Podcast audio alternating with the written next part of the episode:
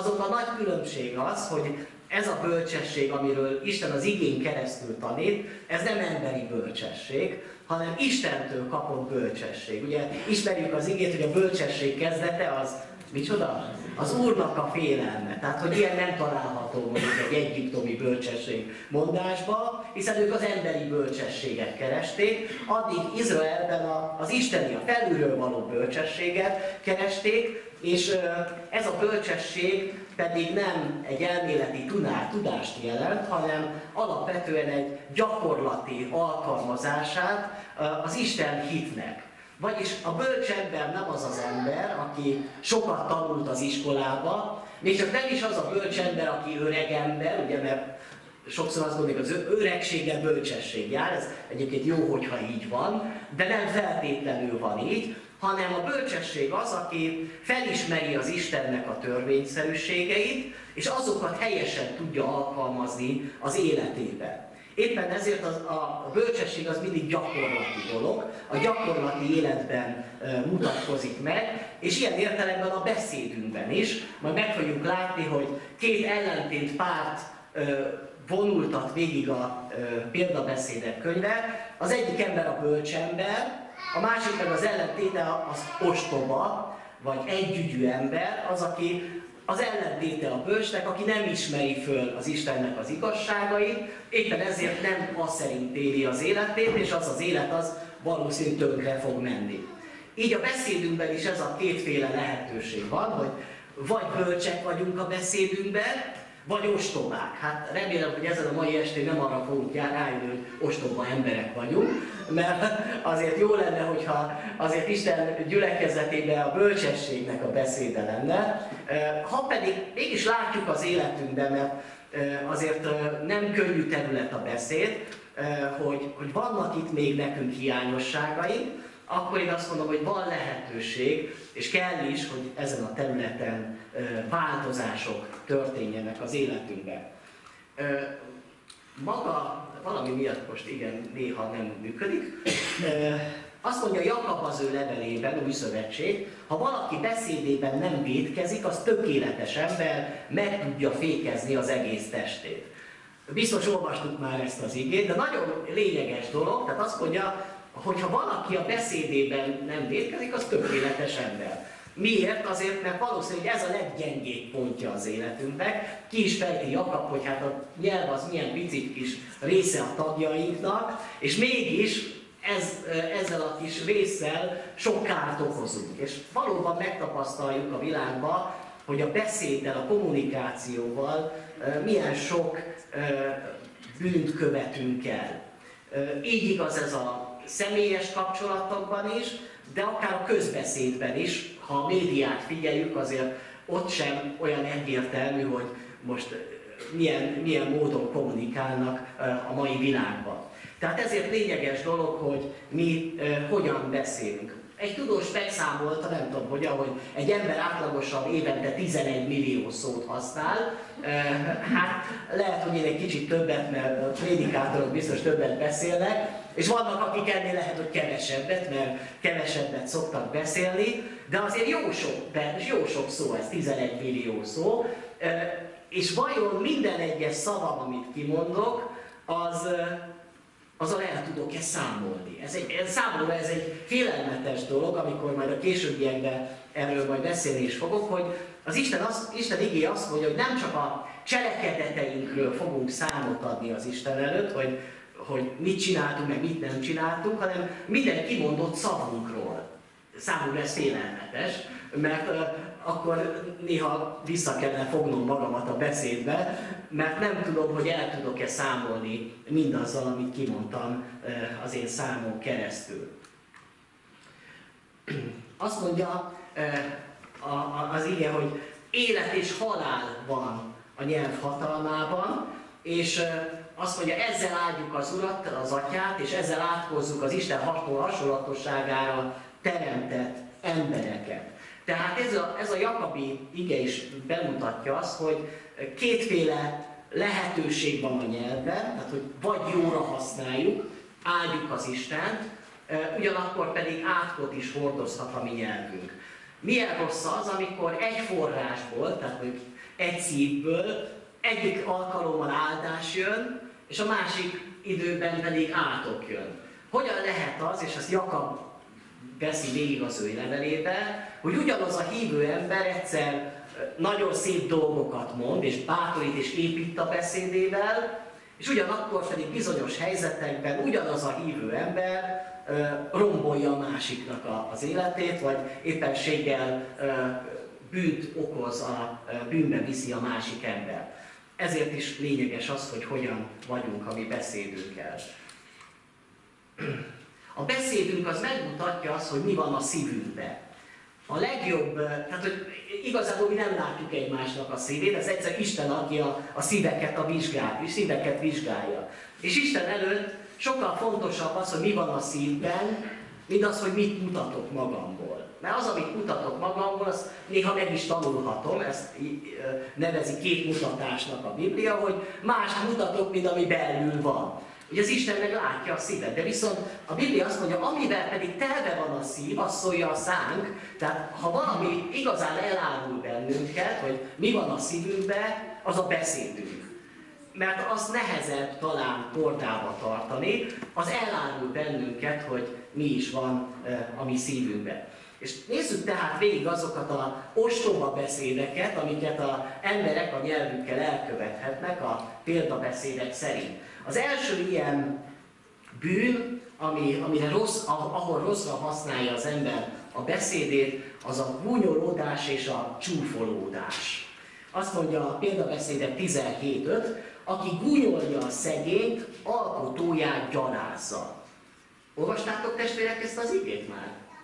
Döbbenetes, nem? Tehát, hogy ha én egy szegény embert gúnyolok, akkor azt mondja, nem is azt a szegény embert gúnyolom, hanem magát az Istent. Ki az, aki közülünk Istenre rosszat vagy gúnyos dolgokat merne mondani? De azt mondja a Biblia, hogy nincs különbség a között, hogyha én egy szegény embert gúnyolok, mint az, hogyha magát az Isten gúnyolnám, az alkotót gúnyolnám.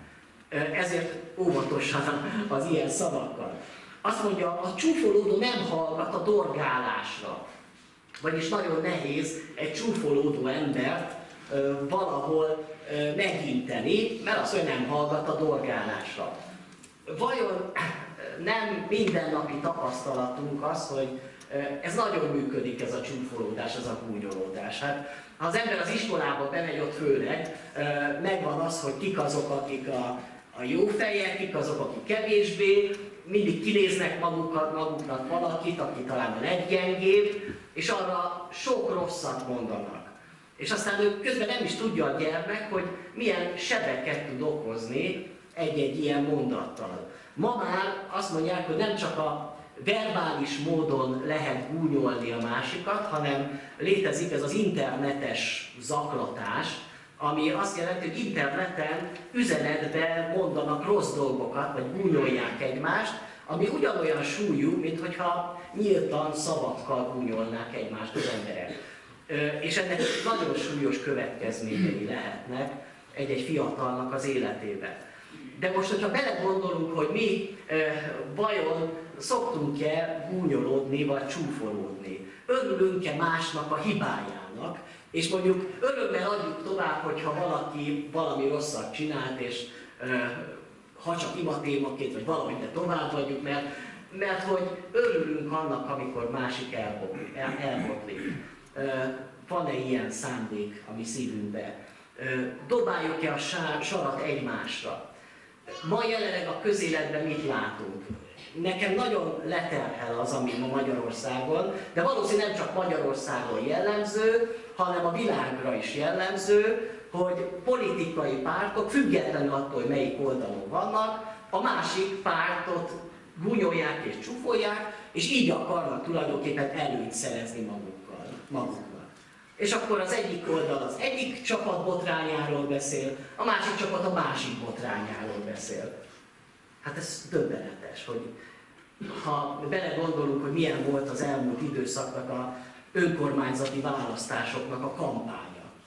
Hát csak gúnyolódás és csúfolódás. És, és micsoda kárt okoz ez mondjuk azoknak a embereknek, vagy a fiataloknak, akik mondjuk ezt figyelik, mondjuk, hogy milyen jelenleg a, a vezetői kommunikációja itt, a, itt Magyarországon.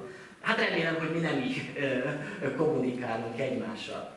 A következő ilyen ostoba beszéd az a hazugság.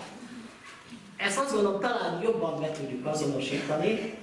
Az mondja, gyűlöletet rejteget a hazug ajak.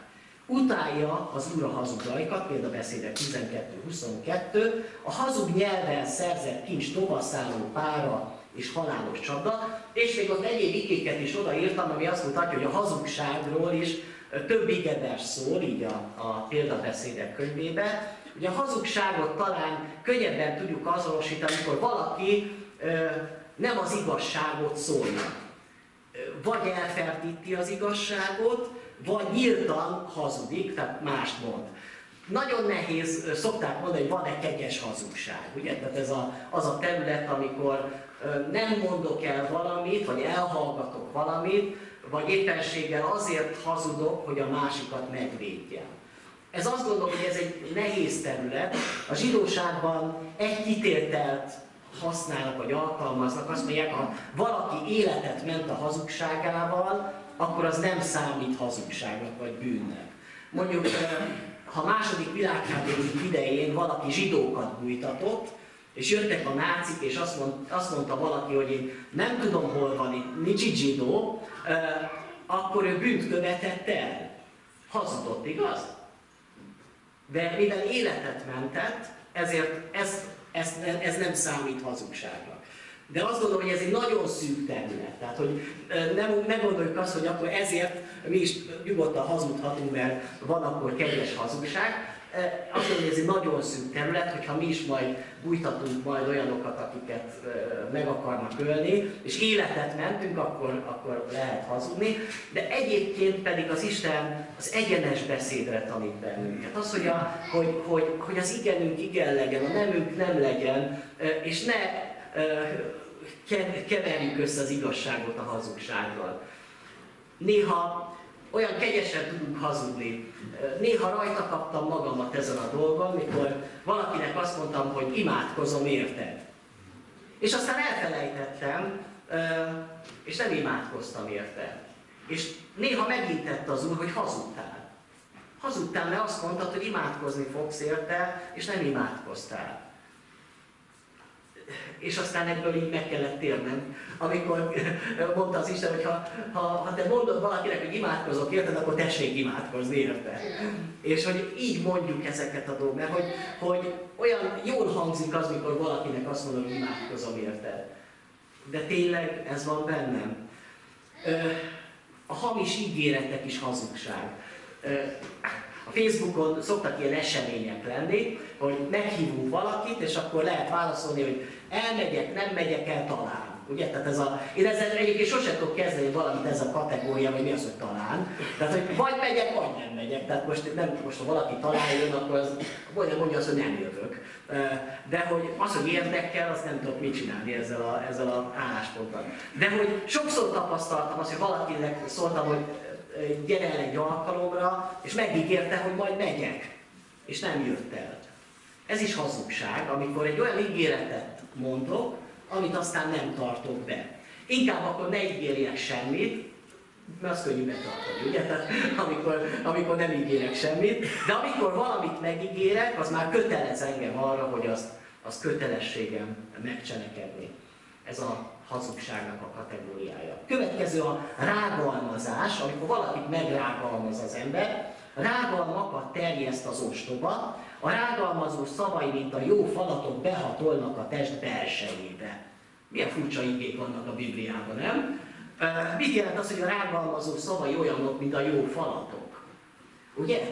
Azért, mert a világ szereti egyébként az ilyen csámcsogásokat, mikor valakiről valami rosszat mondok, mint a jó falatok. Hát nézzék meg a testvérek, hogy melyik újságok azok, amiket vásárolnak az emberek. Hát a plegykanapok másokról, hogy mit, mit, mit mondunk, mit írnak, eh, amiknek lehet, hogy a fele nem igaz egyébként, de, de szeretjük, mert hogy valami biztos van benne, mert hát ha nem, nem lenne róla szó, akkor biztos nem lenne. De csomó rágalom.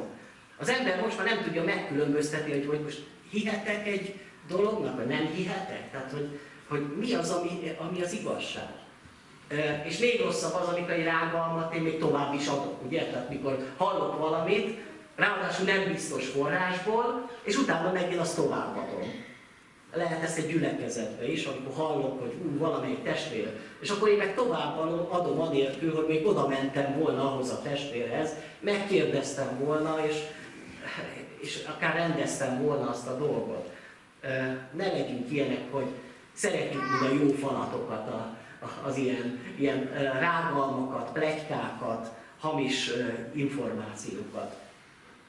Ugye ebben tartozik a hamis tanúság is, ez a kategória. Egyébként a Bibliában a vádoló, az ugye tudjuk, hogy az ördög a sátán. Tehát aki, ez a rágalmazó kategória, az is egy ilyen ördögi befolyásoltság alatt levő ember, hiszen a, ugyanazt teszi, amit, a, a, amit az ördög tesz, hogy rágalmazza, vádolja a másikat.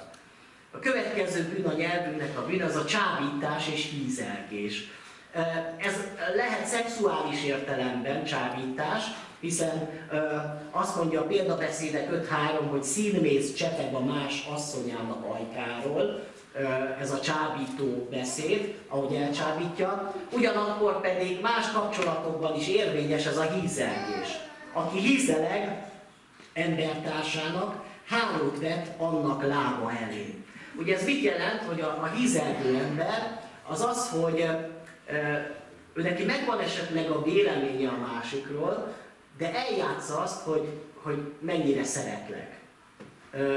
És nem őszinte az a kedvesség, ahogyan, ahogyan viszonyul hozzá. Tapasztaltunk ilyet? Ez ilyen hízelgő emberekre? Különösen olyan embereket szeretnek megkeresni, akik valamilyen hatalmon vannak, vagy valakitől, akitől várnak valamit, tehát a hízelkedik. A gyerekek is már megtanulják azt, hogyha hízelegnek, akkor kapnak csokoládét, vagy hogy nem mindig célra vezető, hogyha, hogyha sírok, meg, meg, meg földre vetem magamat. De hogyha én megpróbálok nagyon kedves lenni, akkor elérem a célomat. Ez is egy képmutatás lehet, hogyha, hogyha hízelgek, hogy amikor beszélek vele, akkor jaj, de kedves testvér, aztán elfordulok, és utána a háta mögött pedig elmondom mindennek. Ugye milyen, milyen gonosz dolog ez? Tehát akkor, akkor az arcába is mondjam azt, hogy, hogy mit gondolok róla, vagy sokkal inkább nem mondjam a háta mögött a másikat. Ez, ez egy, a példabeszédek szerint az ostoba ember jellemzője, aki így viselkedik az emberi kapcsolataiban. A következő a bántó beszéd, ő, a bántó beszéd az nem képmutatott, az, az bemondja az embernek a, a rosszat. Az, hogy a bántó beszéd haragot támaszt, a rossz indulatú, rossz indulatú ember hamis szájjal jár kell. A 15, példabeszéd 15 négyet azt nem írtam ki, a bolond azt mondja, hogy a szerint nyelv életnek a fája, a romlott pedig összetöri a lelket. Olyan döbbenetes ez a, ez a, ez a kifejezés, hogy a, a romlott ember, a bántó beszédű ember összetöri a lelket. Nem tudom, hogy éltünk-e meg már ilyet az életünkben, mikor valaki úgy, úgy, úgy, úgy, úgy az arcunkba ordított, vagy valami olyasmit mondott, lehet, hogy semmi oka nem volt rá, hogy miért, de rajtam töltötte ki a haragját, és nekem mondta el a dolgokat, és én meg ott voltam, mint akit éppen vertek. Pedig fizikailag nem bántalmazott a másik, csak a szavaival az a szomorú, hogyha ez egy gyülekezetbe történik. Hogyha nem tudunk uralkodni a szavainkon, amikor, amikor úgy jól leordítjuk egymást, mert van egy igazságérzetünk, és mi, mi majd és megmondjuk neked. Ez egy ostoba dolog. Ostoba dolog így viszonyulni a másikhoz, még akkor is, hogyha egyébként meg igazam lenne, mert, mert tényleg meg kellene inteni a másikat, mert hibázott, de akkor annak meg megvan a megfelelő módja, hogy hogyan kell azt tenni, de nem úgy, hogy oda megyek és aztán elordítom a fejét. Tehát az az, az, az, az ostoba embernek a jellemzője. A következő beszédbeli bűn az a, a fecsegés és a plegyka. Na hát nem tudom, biztos ilyen nincsen közöttünk, aki ilyen bűnt szokott elkövetni. Az, hogy a láttál-e már elhamarkodott beszédű ember, több reményt fűzhetsz az ostobához, mint hozzá az elhamarkodott beszédű ember. Ugye, tehát ez a, aki ilyen őszinte emberek szokták, hogy ami a szívemen, az a számol, ugye? És ezt úgy mondja, mintha ez érték lenne, ugye? Én azt mondom, hogy ez az ostobaság. Tehát, hogyha te ide, vagy idáig jutok ki, hogy ami a szívemem a számon, akkor ostoba ember vagyok, mert hogy, hogy a, a bölcs ember az tud uralkodni a beszédén. Tehát, hogy igenis meg kell tanulnunk uralkodni a beszédünkön, egy elhamarkodott beszédű embernek lenni, akik mondjuk tovább adnak információt annélkül, hogy arról meggyőződtek volna. Ez a plegyka. Ugye azt mondják, hogy a plegyka az gyorsabban terjed, hogy van a fénysebességnél gyorsabb, az a plegyka, ugye, tehát az gyorsabban terjed, hogy már, már tudnak róla, még akkor is tudtak róla, amikor nem volt baktifon, de most, hogy van baktifon, most már főleg nagyon terjed, mert ingyen telefonálhatunk egymásnak, de ne, ne tegyük testvérek. Hát, hogy ez, uralkodjunk magunkon. Azt mondja a példabeszédek 23-33, a szemed zavaros dolgokat lát, te meg össze-vissza beszélsz. Hát milyen rossz az, amikor valakinek, ilyen, még igen, igés kártyát még nem láttam, hogy ilyet kapott volna valaki, hogy szemed zavaros dolgokat lát, meg össze-vissza beszél, de, de néhány testvérnek lehet, hogy ilyen igényverset kéne adni, hogy össze-vissza beszél. Tehát bölstelen, mondja össze-vissza, meg nem, nem, nincs súlya annak a beszédnek. A következő a hiába való beszéd, ami kicsit kapcsolódik a plegykáláshoz, az mondja, óvj meg a hiába való és hazug beszédtől. Az ostobák szája pedig bolondságból ráhódik. Az ostobák szája balgaságot áraszt. Ugye ez a hiába való beszéd, amikor elkezdek teljesen felesleges dolgokról beszélni, és ezzel tulajdonképpen a másik embernek az idejét veszem el.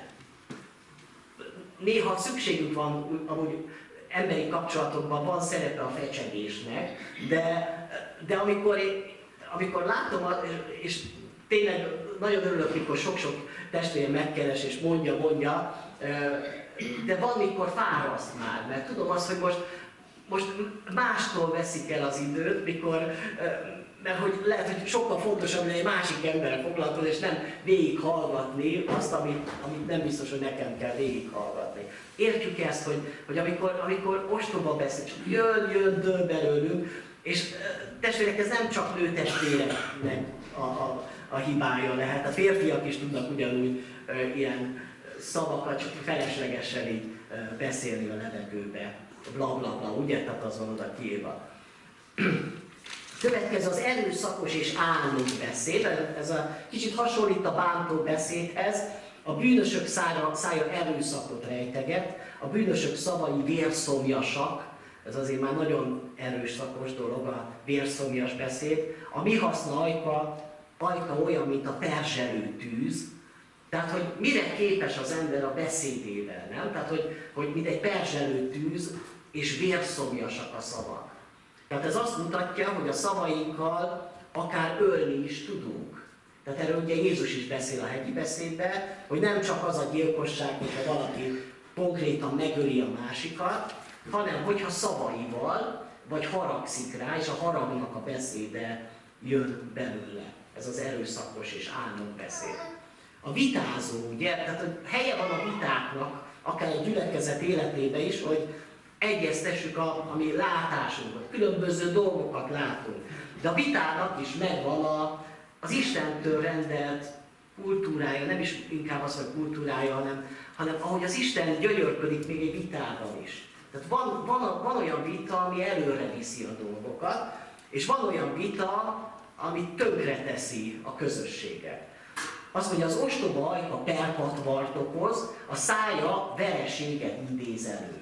Az, hogy a pokol, ezt Jó Sándor mondta, egy református lelkész volt, a pokol kapui szavakra nyílnak meg, és szavakra zárulnak be. Tehát, hogy van olyan, aki a szavaival megnyitja a pokol kapuit. Mert, mert olyan, olyan hatást kelt egy közösségbe, békétlenséget kelt, vitát kelt, és nem tudom, hogy éltünk-e már ilyet át, és ez szörnyű dolog. Amikor nem az a cél, hogy az igazságot keressük. Nem az a cél, hogy a, az Isten ügyét előre vigyük, hanem sok vita egyszerűen azon alapul, hogy kinek van igaza. És a vitatkozó felek a saját igazukat akarják megvédeni. És nem akarnak egy szemelnyit se lépni a másik felé. Én azt mondom, hogy ez az ostoba ember jellemzője. Legalábbis a példabeszédek könyve szerint ez az ostoba ember Remélem, hogy nem ezek vagyunk, hanem megtanulunk vitázni is. Egy gyülekezetben szerintem jó, hogyha vannak viták, különböző dolgokról beszéltünk a gyülekezet jövőjével kapcsolatban. Én azt mondom, teljesen jó, hogyha valaki más lát a gyülekezet életébe. De hogyan tudjuk ezt megbeszélni? Úgy, hogy egymásnak ugrunk, és aztán megszakadnak kapcsolatok, akár közösségek szakadnak széjjel, vagy együtt megtaláljuk közösen az Isten vezetését. Ezért kell látni, hogy nehogy az ostobá emberek kategóriájába esünk. Ugye a következő, és most már az utolsó ilyen bűn, hogy bűnbe visz a beszéd. Megrontja szájával az ember társát, az elvetemült. Tehát, hogy beleviszi a bűnbe a másikat az ő beszédével. Azért ez egy nagyon rossz dolog, amikor, amikor a másikat bűnre viszek. ebben sok minden benne van. Most már sok rosszról beszéltünk, sok ostoba beszédről, de még szeretnék beszélni arról, hogy mi a bölcs ember beszéde. Az élet forrása az igaz ember szája, és az annyira szép igevers, nagyon tetszik nekem, hogy az életnek a forrása lehet a beszédünk. Hogy nem csak a, a halál lehet benne, nem csak rombolás lehet az én beszédem, hanem az életnek a forrása lehet beszélni a beszédemben. Ugye maga Jézus is használja ezt az élet forrását, hogy, hogy, hogy akik szomjaznak, jöjjön, jöjjenek hozzám és igyanak, és annak belsejéből majd örök életnek a folyamai ömlenek. Ez ugye arról, utána úgy meg is magyarázza, hogy Szentlélekről mondja ezt, vagyis akinek a szívét betöltötte a Szentlélek, annak a beszédében is meglátszik ez, a, ez, a, ez a, a, a, az életnek a folyása, eh, ahogyan beszél. Az egyik ilyen dolog a megfontolt. Az, az eszes ember vigyáz a beszédére, aki vigyáz a szájára, megtartja az életét. Megfontolt dolog, amikor, amikor igenis helye van annak, hogy, hogy néha el kell számolni háromig vagy tízig, hát kinek a vérmérséklete szerint, mielőtt reagálnék a másikra. Mert lehet, hogy ha azonnal mondom, akkor, akkor utána megbánom azt, hogy mit mondtam ki. De hogyha már egy kicsit átgondoltam, akkor már máshogy fogok válaszolni. Néha követtem el hibát én is, főleg a Facebookon, hogy valaki odaért, rögtön válaszoltam. Pedig utána már rájöttem arra, ha kicsit elgondolkodtam volna, akkor mást írtam volna oda. De most már elküldtem, és, és, és ez rossz dolog, tehát, hogy, hogy megfontolt, hogy, hogy, hogy ez akár az élő beszédben, akár a, a közösségi médiában is megfontoltan tegyük, így beszéljünk egymással. Következő, a bölcseknek a nyelve gyógyít. Ez nagyon szép, igen. Azt mondja 16-24, lépes méz a kedves beszéd, édes a léleknek és gyógyulás a testnek.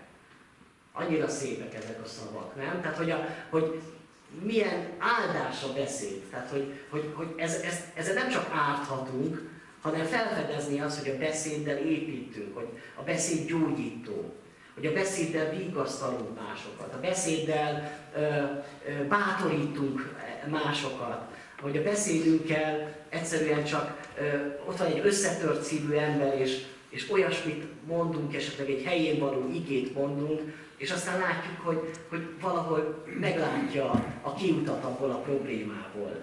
Ez a bölcsesség, amikor ilyen jóra, jóra használom az én beszédemet.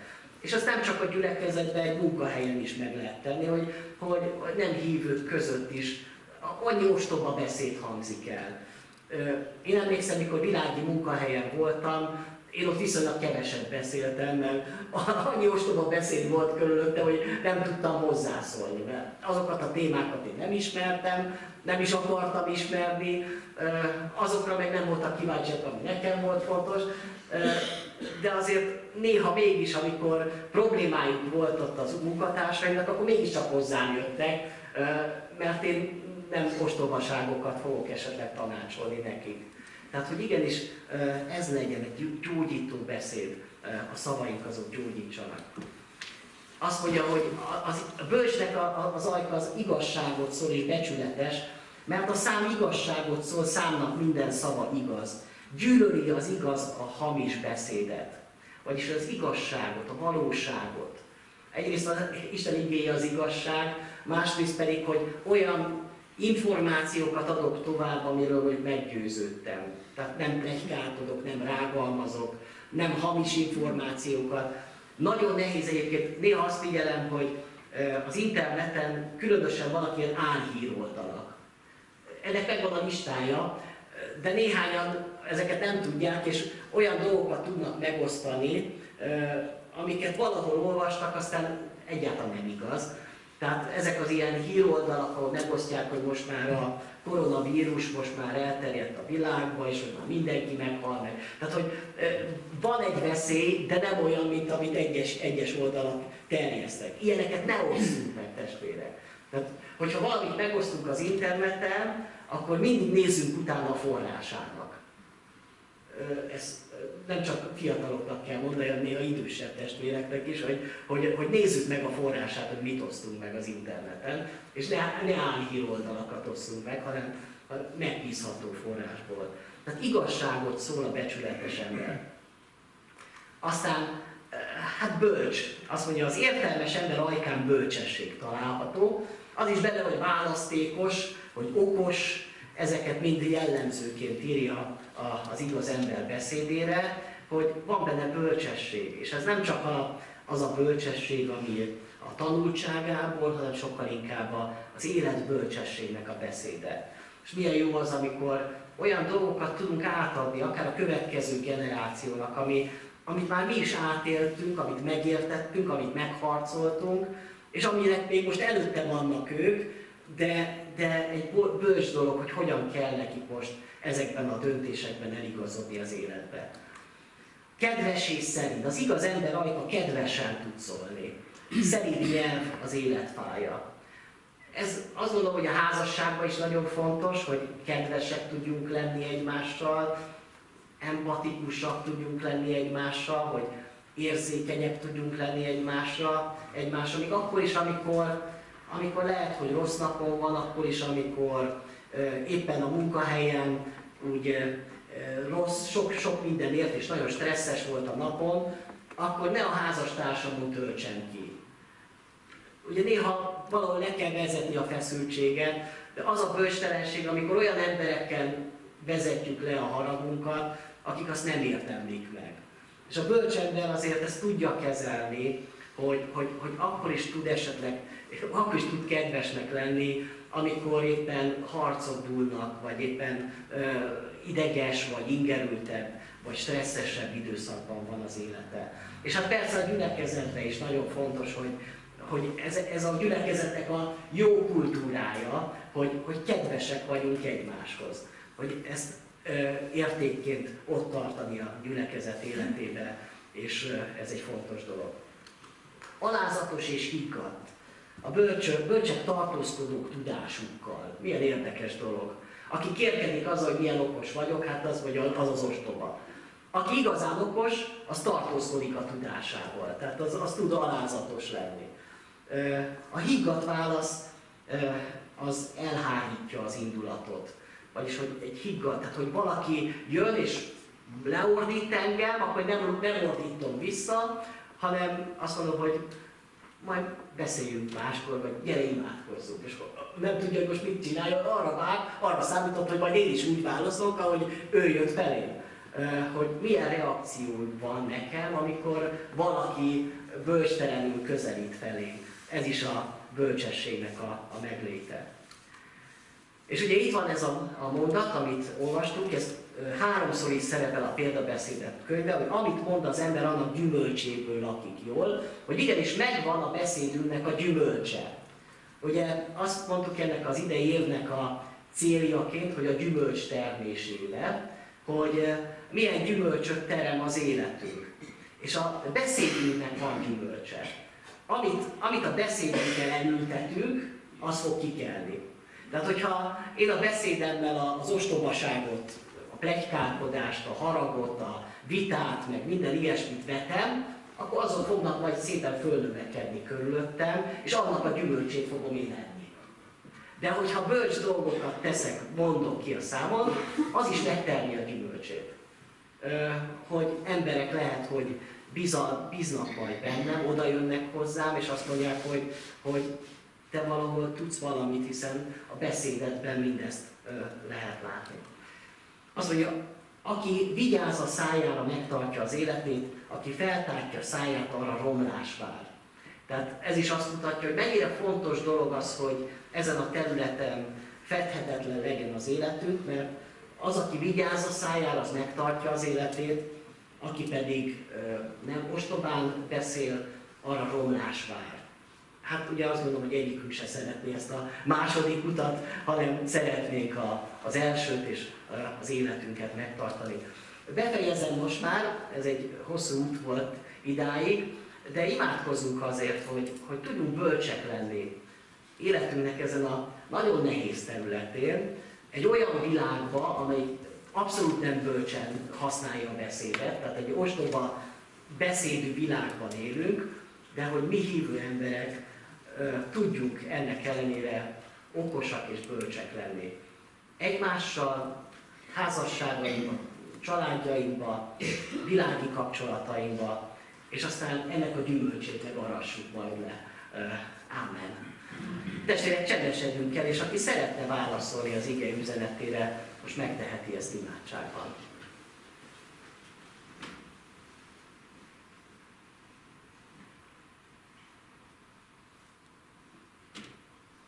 Uram, köszönöm a mai áldásait. Köszönöm a délelőtöt és a délutánt is.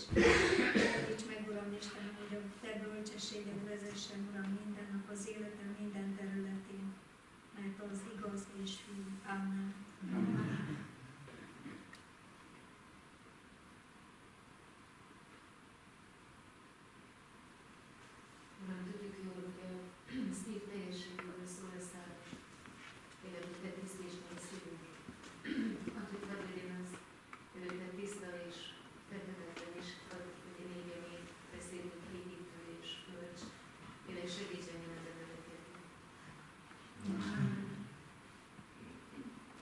Köszönöm Uram tanításnak, köszönöm az igényet.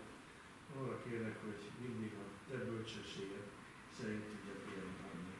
Amen.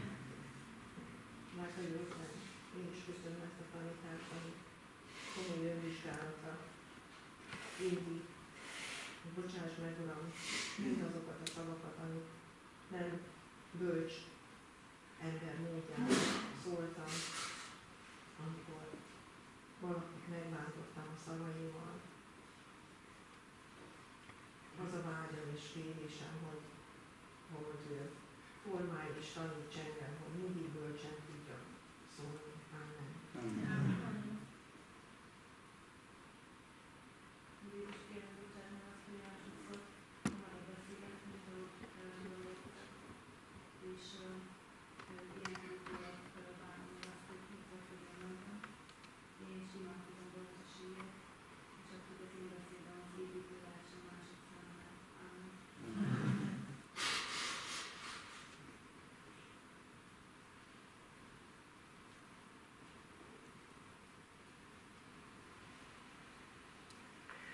Isten, én köszönöm neked, hogy az élet forrása lehet a beszédünk, és köszönöm neked, hogy te is az igén keresztül a szavakkal szólítottál és szólítasz meg bennünket, és köszönjük, hogy a te igéd, a te beszéded az éltető erő, gyógyító erő, vigasztaló erő, és, és köszönjük neked, hogy változásra késztet bennünket. Szeretnénk Istenünk, hogyha a mi beszédünk is egyre inkább tükrözni azt, hogy te hozzá tartozunk, és tudnánk megfontoltak lenni, tudnánk alázatosak lenni, tudnánk kedvesek lenni egymáshoz, családban, munkahelyen, gyülekezetben, a mi környezetünkben, hogy ne onnan ismerjen a, a világ bennünket, hogy mi milyen ítélkezők vagyunk, vagy milyen ö, könnyen ö, hozunk rossz ítéleteket a másik ember felett, hanem onnan, hogy menteni akarjuk az elveszett lelkeket is. Kérlek Istenem, hogy ezeket az igéket, ezeket az igazságokat Te vésd bele a mi szívünkbe, és tedd Uram életté. Uram, szeretnénk ebben a világban nem ostobaként, hanem bölcsként élni az életünket, és kérni Istenünk, hiszen azt mondtad, hogy ha nincs bölcsességünk, az kérjen tőled, és te megadod azt. Kérjük Istenünk, hogy add ezt a bölcsességet mindenünknek az életébe, és könyörgök azért is, hogy a mi szívünket tisztíts meg, és töltsd be Istenünk a Te szent lelkeddel, hogy az örök életnek a, a, a, a, a tanításai, az igazságai ömöljenek, mint egy folyamként, Uram, a mi beszédünkben. Uram, szeretnénk nem titkolni a mi reménységünket, a mi hitünket ebben a világban. Add, Uram, hogy a szavainkkal ne romboljuk le azt az igazságot, amit képviselünk és amit képviselni szeretnénk ebben a világban. Amen.